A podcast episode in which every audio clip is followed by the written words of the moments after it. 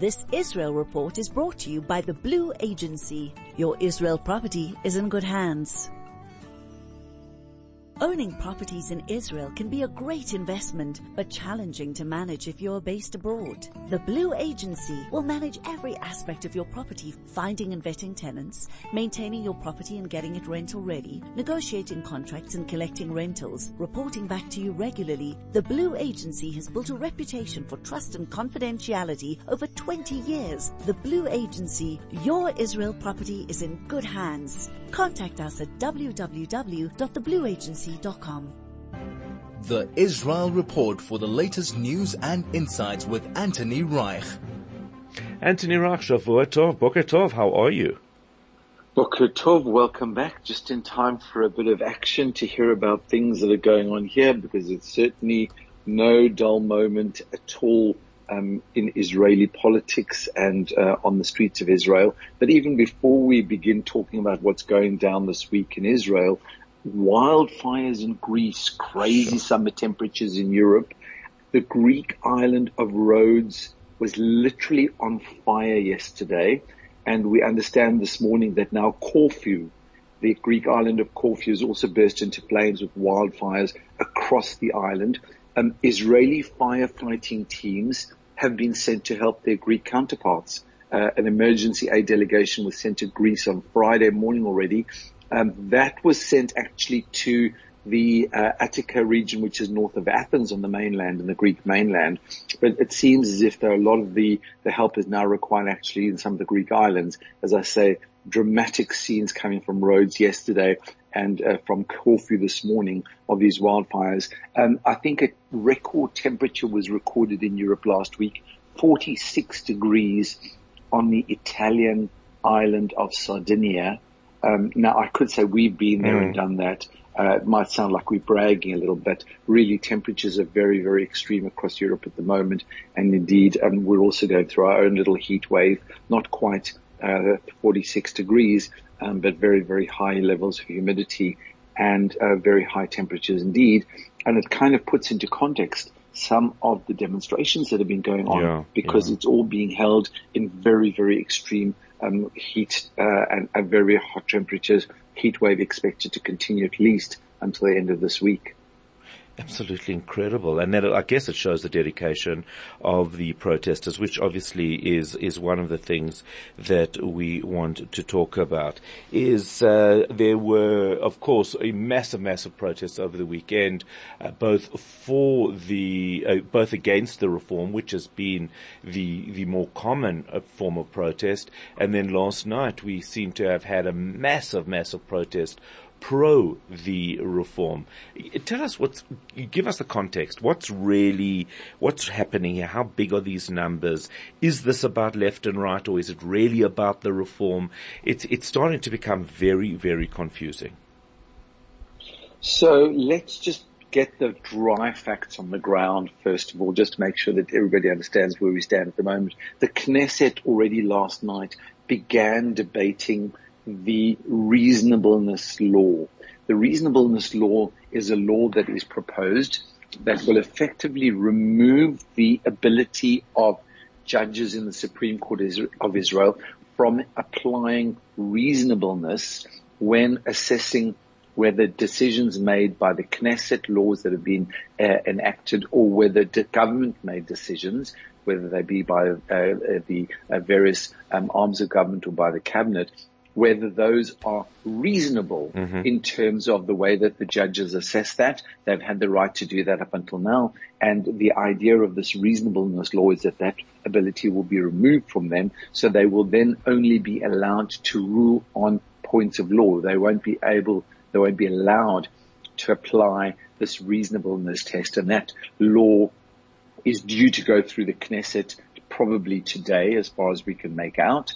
Uh, the uh, debate already began last night for the second and third readings, and that is what has really brought people out onto the streets because they see this uh, reasonableness law as just the first stage of a much broader judicial reform process, um, which will involve the appointment of judges and, and potentially some other aspects of the judicial, the judiciary in Israel which is considered to be something of a threat uh, in some people's eyes to Israel's democracy and the way that things run in Israel.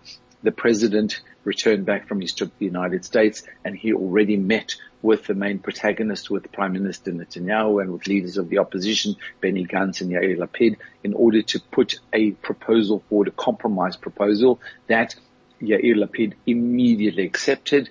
Uh, the Prime Minister not so much, at least not yet. Um, and in the meantime, the law is making its way through the Knesset. People are out on their streets in the tens of thousands, some of them protesting against this law. And of course, as you mentioned yesterday, a massive demonstration in uh, Kaplan, in the heart of where the, the anti-protest movement held their protests up until now. That's where the pros were protesting yesterday, while the antis were all in Jerusalem after a march that took place from Tel Aviv to Jerusalem starting last Tuesday, all along the road to Jerusalem. 10,000 people, 10,000 people walked into the city of Jerusalem on that protest on Saturday afternoon, and they've now camped themselves outside the Knesset in protest against this law that is due to uh, be debated in the Knesset today. Will there be a last minute stop or a slowdown? Not sure. It could easily happen. 150 companies have said that they will be going on strike today against the passage of this law. There is massive opposition and massive controversy surrounding the reasonableness law and of course surrounding the judicial reform process, which, um, as I've said before, many people see as an attack on Israel's democracy. So let's just try and understand like take a step back for a moment and just understand what's been happening. We know that the the anti judicial reform movement have been protesting on the streets of Israel for 27 consecutive weeks. Tens of thousands of people turning up on the streets of Israel across the country week after week after week after week in order to air their opposition to the judicial reform process in general, and of course to the reasonableness law in particular, which is the first stage um, uh, that that will be going through the Knesset later today. Um, people very dedicated. One of the great things that I've witnessed in Israel over the last six months is how dedicated people are to this country. It's incredible to see how people just will not give up. They love this country so much and they want it to be the best for them and for their children and for their grandchildren. And they are willing to come out onto the streets of Israel week after week in extreme weather conditions in order to try to make Israel a better place for everybody to live in. Now, whether you agree with their point of view or you don't agree with their point of view, you can't deny the dedication and the love that these people have for this country. It's an amazing sight to witness when people are willing to go week after week after week after week without giving up tens of thousands of people turning up. The question is, what is the main issue that's really at heart here? This judicial reform process, most notably, really wasn't part of any election platform during the time of the last elections. So this is not something that one could turn around and say, well, we have been elected to govern and this was one of the primary legs of our election platform. This is one of the reasons why people stood up and voted for us and we can't give up on our obligation on the uh, the mandate that we've been given to drive this through Parliament. That is not an argument that can be used because it really wasn't part of anybody's election platform. It suddenly sprung up when the new government took office, and I think that yeah, there are some people who have asked the question of the government, why are you so insistent on pushing this through? How important is this to you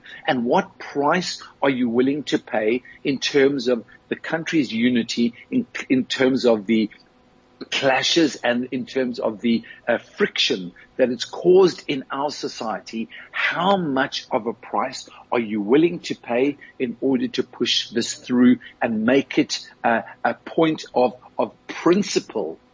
How important is this law really to get enacted? And that is a valid question that I think needs to be asked. And also, I think it also, we also need to understand that from a government perspective, a lot of people who have supported the government and voted the government into power, various uh, uh, parties who are who are, are part of the coalition, people would say, well, if we have elected you to govern, and this is your decision that you wish to take, this is something that you wish to push through, then you need to be willing to to stand by your conviction and not to be sidetracked by the opposition who might go into the streets and protest against you. You need to show how firm you are in carrying out the mandate that we've been, that we've given you, even if this particular issue wasn't a central element of the mandate, but you're in government and you guys need to call the shots and you guys need to control the agenda on our behalf. I think those are the two conflicting views that we suddenly feel. And I don't think that the issue of the judicial reform per se is really the main matter to hand at the moment. So, so, so, so what is it really about there? Well, I just, there's so many subcontexts to this, Howard. Um, for example, when you see the reservists coming out and saying we refuse to continue to serve because we need to stand by mm, our principle, mm. I wonder whether there isn't a subtext to that which says the people who are calling the shots in our government, many of whom do not serve in the military, particularly pointing at the ultra-Orthodox community who've had years and years of being released from any obligation to serve in the military or to serve the country in any way. And so those reservists are standing up and saying, these are the people who are dictating our agenda. Our agenda is not to our liking. These are people who don't serve the country in any way. We are going to also go down that route and say, we've done our bit, we're not going to serve the country any longer to make a sort of a statement. I just wonder whether that isn't something of the subtext, even though it hasn't risen up in public mm, debate mm, mm. in that form. But I just wonder whether there isn't. So it's almost like it's just become it's just become a dumping ground for everybody's issues, no matter what they are. I think that's correct. I think a lot of people have used the opportunity of this protest to air their views. I think a lot of people are frustrated that the government is being controlled by ultra orthodox parties, by religious parties, many of whom they consider to be not acting in the best mm, interest of the mm. state of Israel. They consider them to be acting in their own particular interests, even though those particular interests might be relatively minority interests, but they, because they have a greater weighting as the influence of those orthodox uh, parties have uh, within the coalition is far beyond the weight that they carry, the representation that they have of the general public. And I think that um, there is a certain element of Israeli society which is saying that's not okay. It's not okay for certain uh, minority groups to dictate what our agenda will be mm, because mm. they have disproportionate power within the coalition. And I think that that's really the crux of the frustration that's coming out, the extent to which certain minorities have the ability to dictate their agenda and to impose it on the majority. And today is going to be a very, very interesting and very critical day in Israel's history in terms of the protests that the protests that, that are out on the street and to see whether Prime Minister Netanyahu will insist upon this being pushed through the Knesset in spite of the fact that the country is in really in uproar and is split down the center right now. Before I let you go, I know it is eight o'clock, but I just wanted to ask you about his health. What is the feeling about, uh, certainly it, it, it, annoyed me a bit uh, when I saw the dehydration story, knowing it wasn't dehydration, and then a week later him having a pacemaker put in. What is the, what's been the reaction uh, to the, uh, the, the fact that people weren't told the truth?